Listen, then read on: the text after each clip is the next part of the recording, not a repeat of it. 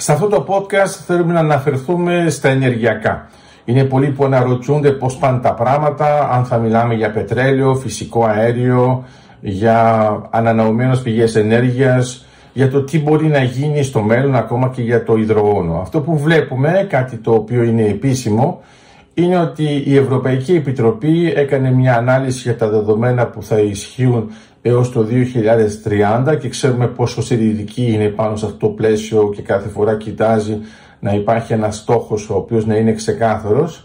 Και τι ανακαλύπτουμε, ανακαλύπτουμε ότι ειδικά για την Ελλάδα τα πράγματα είναι ξεκάθαρα, το φυσικό αέριο θα είναι κυρίαρχο. Άρα δεν ισχύει μόνο για την Ελλάδα, ισχύει και για άλλες χώρες. Ε, αν δεν ισχύει είναι απλώς ότι οι άλλες χώρες έχουν πυρηνική ενέργεια.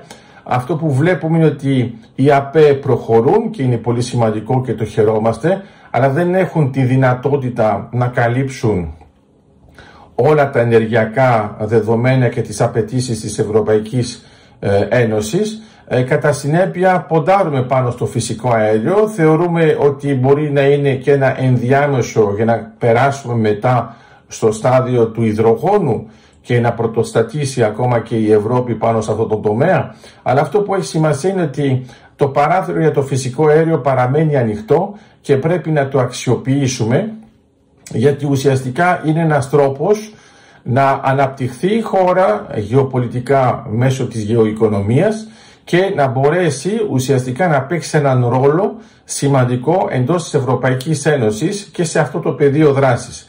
Γιατί είναι καλό να είμαστε σε ένα καλό πλαίσιο σε επίπεδο στρατηγικής ή ακόμα και ε, στρατιωτικών δεδομένων, αλλά πρέπει να είμαστε προσεκτικοί και στα θέματα ενέργειας, γιατί βλέπουμε ότι ειδικά μετά το Ουκρανικό είναι κάτι που απασχολεί πάρα πολύ την Ευρωπαϊκή Ένωση και κατά συνέπεια αναζητά να υπάρχει ένα πλαίσιο όχι μόνο συνεργασίας αλλά συνέργειας πάνω σε αυτό το τομέα. Κατά συνέπεια ξέρουμε ότι ήδη θα υπάρχουν καταναλωτές για την παραγωγή φυσικού αερίου που θα έχουμε και στην Ελλάδα όπως έχει και η Κύπρος. Άρα άμα τα δούμε συνολικά καταλαβαίνουμε ότι είναι μια πορεία θετική που πρέπει να εξελιχθεί.